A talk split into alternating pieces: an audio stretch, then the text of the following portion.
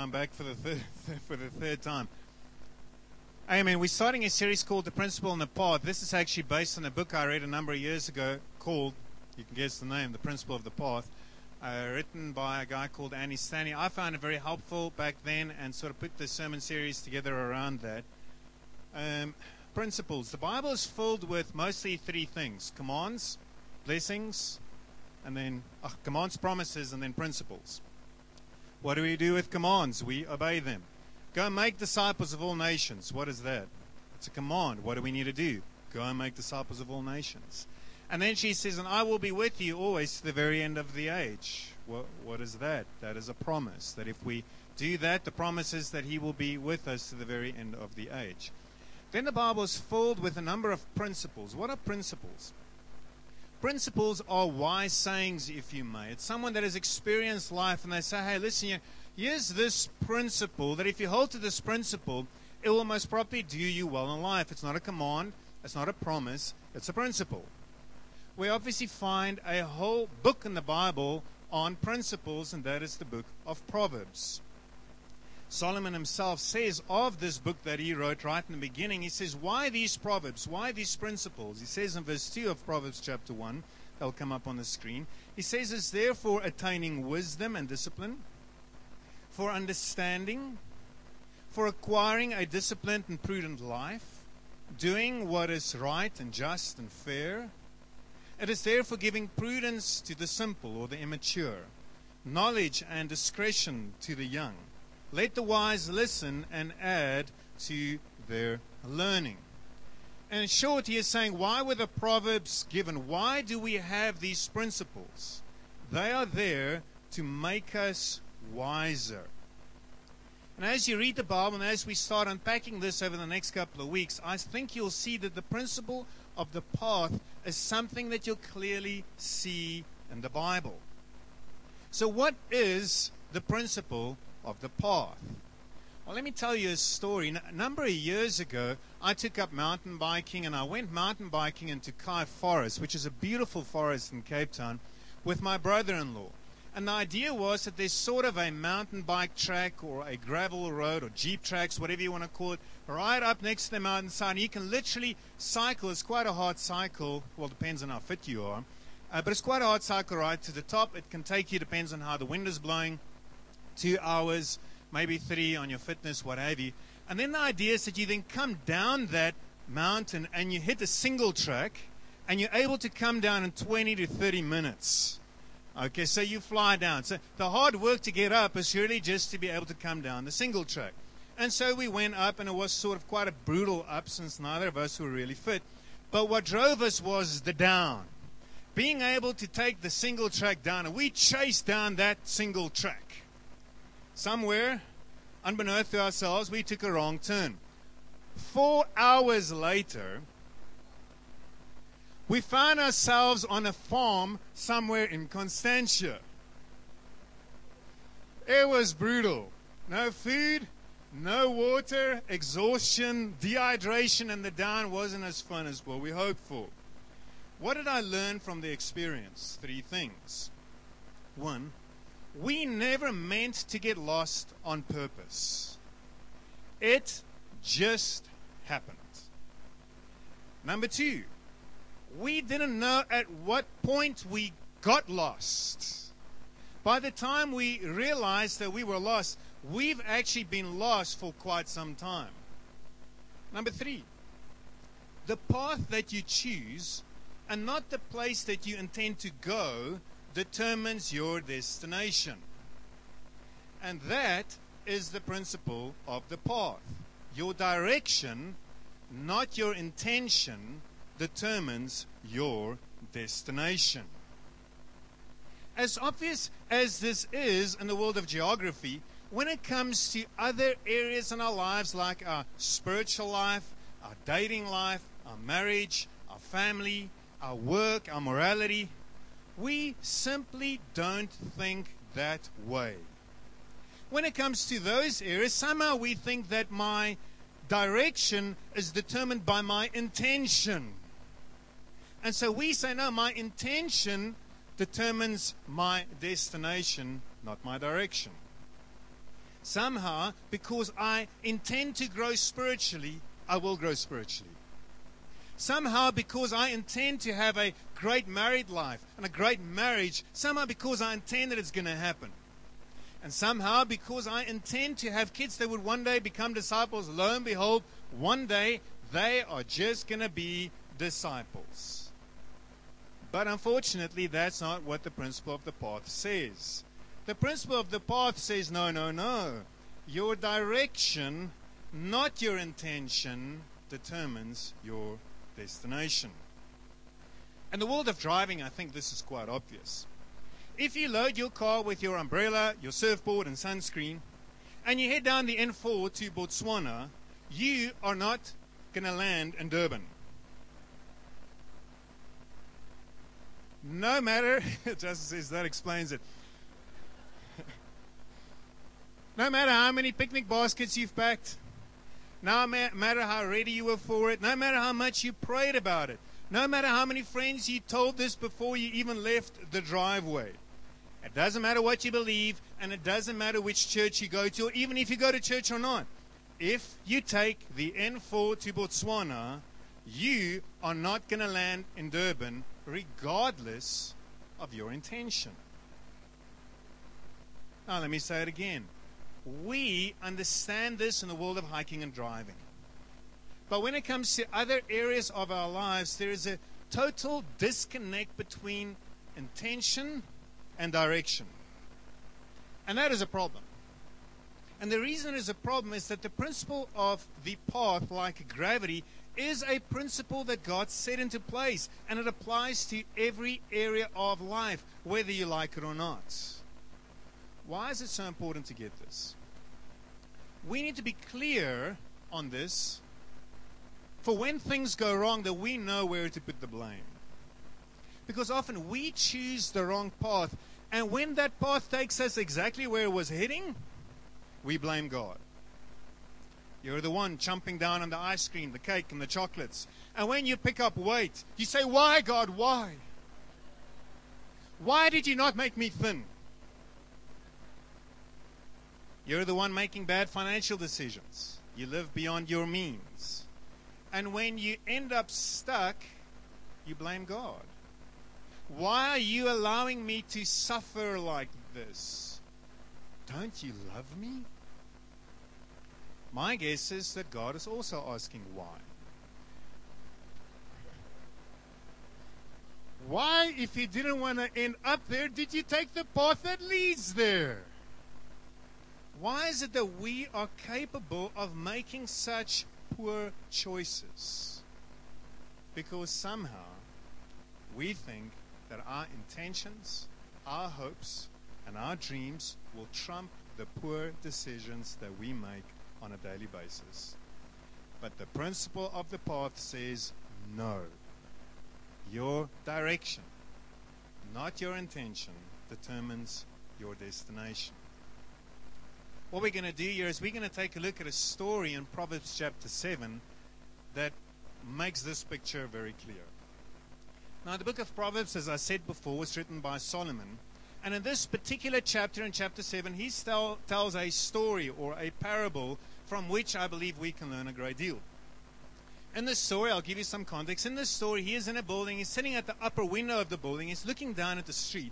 And he sees a guy in the street walking a particular path. And he realizes that he knows the outcome of this guy's journey, although the guy does not. I'm sure we've all been in that situation. You see, two cars are about to collide. Ever seen that? But they don't see each other. Bam! It happens. And you can see it before they did. Every now and then we get a snapshot of someone's destiny where you're able to see where they are going and where they're going to end up, although they themselves cannot see it. And Solomon is having this experience with a looking at a kid from the window, presumably a teenager. Proverbs chapter 7, let's read together from verse 6. It will come up on the screens. We're going to unpack this proverb, so we'll go back and forward, backward, forward. Solomon speaks At the window of my house, I looked out through the lattice. I saw among the simple, which means the immature. I noticed among the young men a youth who lacked judgment. Now, there's a biblical truth right there.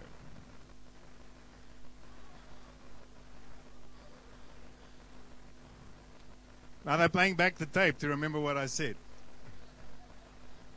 A youth that lacked judgment. When you are young, you lack judgment. I know in your heart you hate me. If, if I think back of the totally stupid things I did as a youngster. My, my brother, myself, and my cousin, we would go and walk in the neighborhoods, and this was before high walls and electric fencing and everything. And we would have a bucket of water with a toilet roll. And what we'll do is we'll roll up, t- take toilet paper, put it in the bucket, wet it, and then we'll throw it at people's windows and we'll run. And so from house to house, house to house, we did this. We were laughing. We, and you see people peeking out, getting a fright at the window. We were having a lot of fun. And so we're walking with this bucket, laughing, laughing, laughing, and, and we see a car come, come along at the back. I say, ooh, I wonder if that's one of the guys that we threw the window. And uh, we, we chuck it in the bushes. And man, the car pulls in front of us. The guy steps out with a baseball bat. He says, Were you the guys that did that? We're all just. He says, I know it's you. Get in the car. Man, we all three of us, we get in the car. we first we would have discussed amongst ourselves will we be beaten to a pulp here or will it be in an undisclosed location? And we tried to prolong the agony, so we chose the undisclosed location. We get in the car with this total stranger in his baseball bat. He drives us to his house. He takes us into the house. As we get into the house, we just hear his wife say, Johnny! And he puts the bat down. He walks up to the upper room, and I say to my cousin, Should we take the bat and beat him? Someone is going to be beaten. Let it be him. And thank God the wife was going at him. How can you pick up children from the street? How can you do this? I mean, we're sitting shivering at the bottom. He came down and with a sad little face and he said, Sorry, and he let us go. Stupid. Another time, a friend and I, his mom bought him a daisy gun. I don't know if you know what that is. Sort of an air gun that shoots these little metal bullets or whatever it's made of. So we decide we want to play around with this again. We want to frighten people, so we go to. oh, this is stupid. We we stand about around a corner, about 50 meters away from a house. This is a newly built house. The, the new owners are walking around in the house. We see them. There are no curtains, no nothing. And I say, hey, why don't we shoot at the sliding door and it will sort of tick the sliding door and they'll get a huge fright. It says, sounds like a plan. So he even he puts his fingers in his ears for the shot. This gun doesn't even make a noise. I shoot, I shoot the sliding door. It shatters. The, it's, it's a corner window. It bounces to the other sliding door. It shatters too. He's still standing like this with his, his fingers in his ears. My eyes are as big as the moon. I said, Oh my goodness, run! We run. We get to the house. I say, well, what if the. This is only, only, a, only a teenager can do this. So, what if the police find the bullet and they look for samples?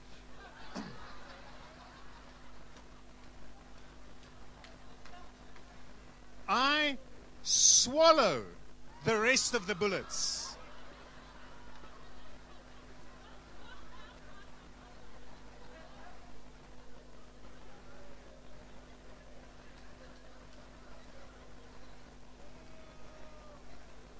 Why? Why are young people like that? Is there something wrong with them? No. Judgment is developed through time and experience. And when you're young, you have neither of them. You obviously think you do, but you don't. Verse 8. this youngster he was going down the street near her corner, walking along in the direction of her house. At twilight, as the day was fading, as the dark of the night set in. Now, you don't have to be a biblical scholar or even read the end of the story to know where this is going. This kid is walking down the road. He is on a path towards the woman's house. And the back of his mind, he's hearing a soundtrack playing Born to be Wild. In his mind, he is heading towards something great, an out of this world experience, a night to be remembered, a night that he would talk about for the rest of his life. Meanwhile, up in the window, Solomon is watching the whole thing from a distance, and he also hears the soundtrack, but quite a different kind of soundtrack. He hears Jaws.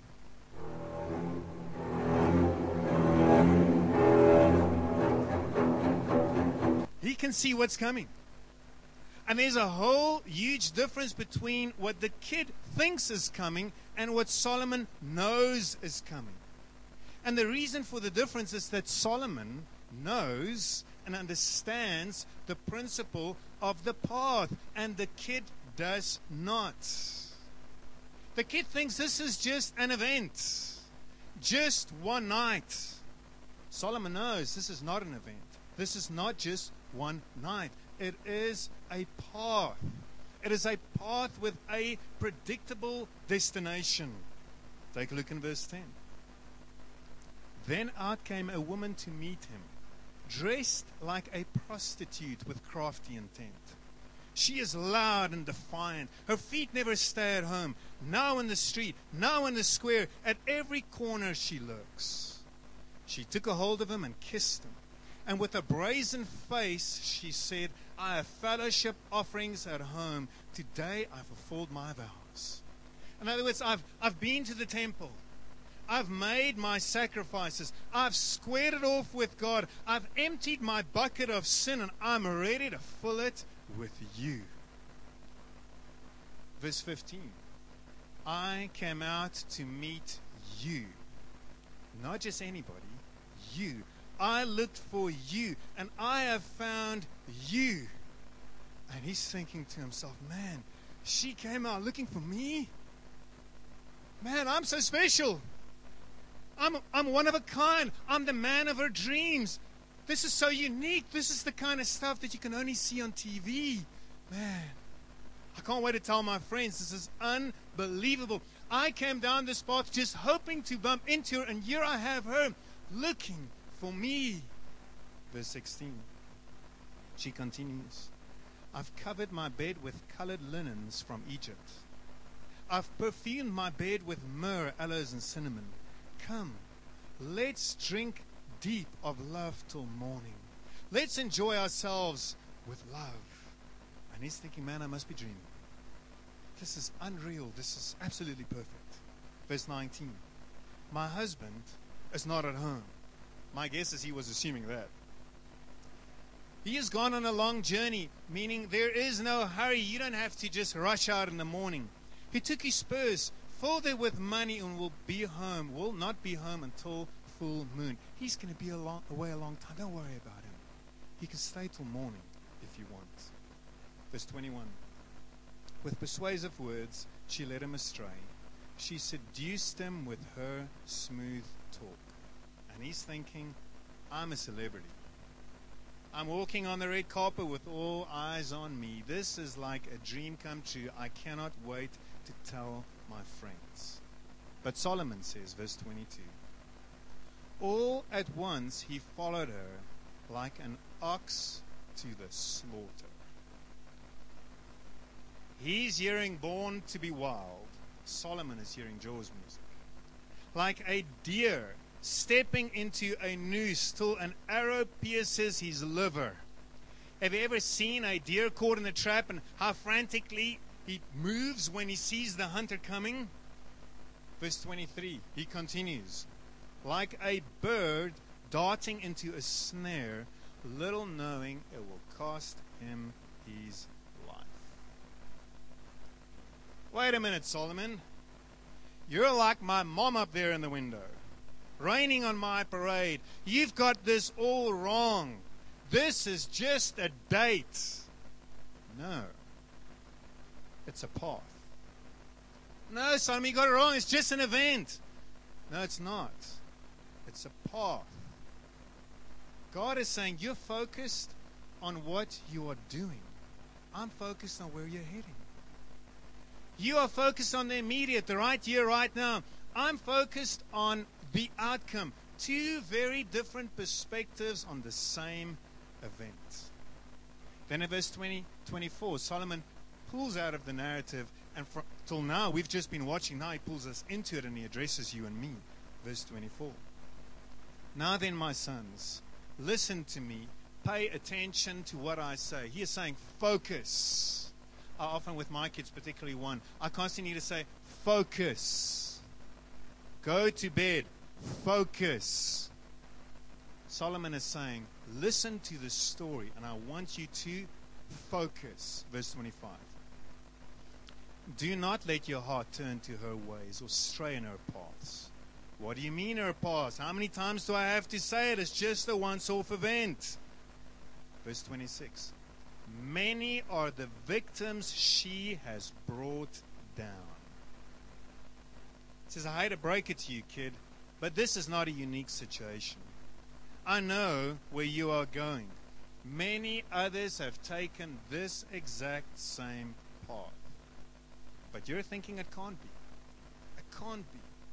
My situation must be unique. I'm not all kinds of people. I am special, and she is my soulmate. Solomon is saying, Listen, you fool. This is a common path, a common path with a predictable outcome. And you're deceived if you think you're unique. Many are those that she has brought down. Verse 26 Many are the victims she has brought down. Her slain are a mighty throng. As, dude, you're part of a crowd. Lots of people have done this, maybe not necessarily with her, but the same scenario. This was written 3,000 years ago. Are things any different today? Solomon is saying, listen here, dude. This path that you're on, he's looking, he's standing up the window, he's looking at it, says, this path that you're on is so predictable that I can say with confidence, you are like an ox to the slaughter. You're like a deer that is going to be shot full of arrows. You're like a bird and a snare. And we're saying, how can you be so judgmental? Solomon's saying, I'm not judgmental. It's just so predictable. It is just a predictable path with a predictable outcome. Verse 27. He continues Her house is a highway to the grave, leading down the chambers of death. Man, this is heavy. He says, This path, this unique thing that you're going on, this is like a four lane highway. So many people have gone down this path. Let me tell you, dude, there's nothing special about you. My guess is that before even ending the story, most of us knew where it was going. How do we know? Because somehow it is easy to figure out when it is someone else. Complete these stories for me. You're sitting at home, the phone rings, a brother or a sister, it's a brother, calls you up and says, Bro, I urgently need to talk to you. Can we please meet for coffee? Can I come over to your house? And they start the conversation like this. It was late at night. My secretary and I were alone in the office. And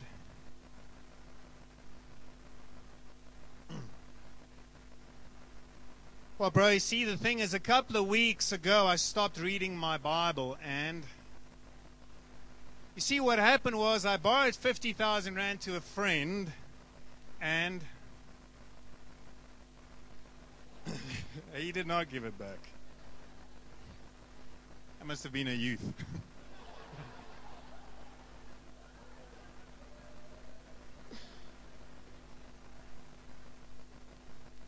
Heard this one? I switched on the TV late at night, and you know the outcome. Why? We've heard these kind of stories a hundred times before. They're not unique. They're predictable. I, have sat through the years in a ministry with these kind of people in my home on the couch, and they start that sentence, and my heart sinks, and I think, I, I, I actually just want to say, stop. I know, I know what happens. I know what happens. It's a path. It's a highway. It's a crowded path that we so often choose. Solomon is saying, brothers, sisters, we have to learn from this story. We have to realize that for us, somehow, by nature, there is a disconnect between intention and direction. A disconnect that says, as long as my intentions are good and positive, it doesn't matter what path I take. Have you ever heard or said one of these things? Think about this. I want to end up with a great Christian guy who really has his act together. So I'm going to go out with whoever asks me on a date, as long as they're nice, believe in God, and they may be willing to come to church. I have good intentions, and so it must work out.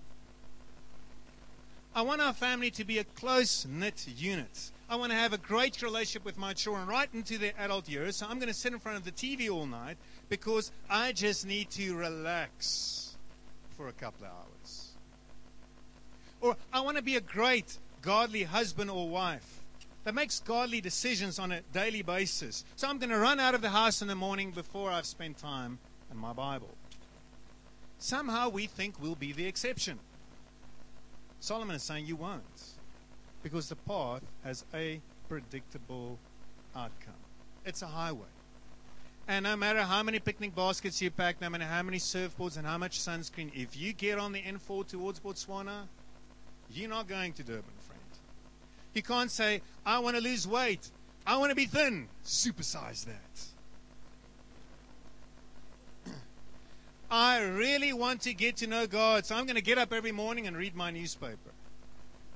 I want to be financially secure, so I'm going to get into a whole lot of debt. Buy whatever I want when I want because I deserve it. Great intentions, but the path that you're on will simply just not take you there. The question that we need to be asking ourselves this morning about our spiritual life, about our marriage, about our family, about our parenting, about our morality, about our finances and our dating.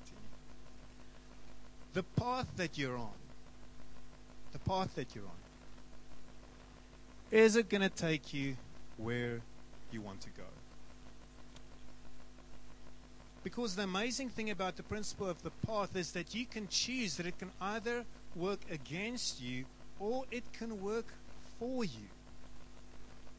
Through years, the years of being a disciple, I've seen so many people make the decision to say, I'm going to get up every morning and I'm going to be in my Bible and in prayer for at least an hour and I'm just going to be with God and, and I'm going to go to church and there'll be days that I feel like going and there'll be days where I won't and there'll be times where it's convenient and not. But you know what? I'm going to go. And I'm going to stick to it. And 10, 20 years later, they're still vibrant, still full of hope and faith and God and dreams for God and His kingdom and what God can do with their lives because they took a path. The path has a predictable outcome. I've seen so many people make the choice and say, you know, my wife and I, we're having a marriage night every week. We're going to make sure that we connect. We're going to spend time. We're going to have special dates. We're going to write cards. And 10, 20, 30 years later, they're more in love than what they were on the day that they got married. I've seen people say, you know what, I choose my family. And instead of sitting in front of the TV, I'm going to play games with my kids. Are we going to have family night? Are we going to have family meetings? Are we going to do devotionals? Are we going to build great memories? And yes, there are things that I will not be able to do in this season of life, which is a fairly long season. But 10, 20, 30 years later, those kids became disciples and they're close to their parents. They chose the uncomfortable but the right path, and it worked out for them in the long run. Brothers and sisters, I want to appeal to you. Do not be fooled by your intentions. Let us take the path that will lead us to where we want to go. God bless.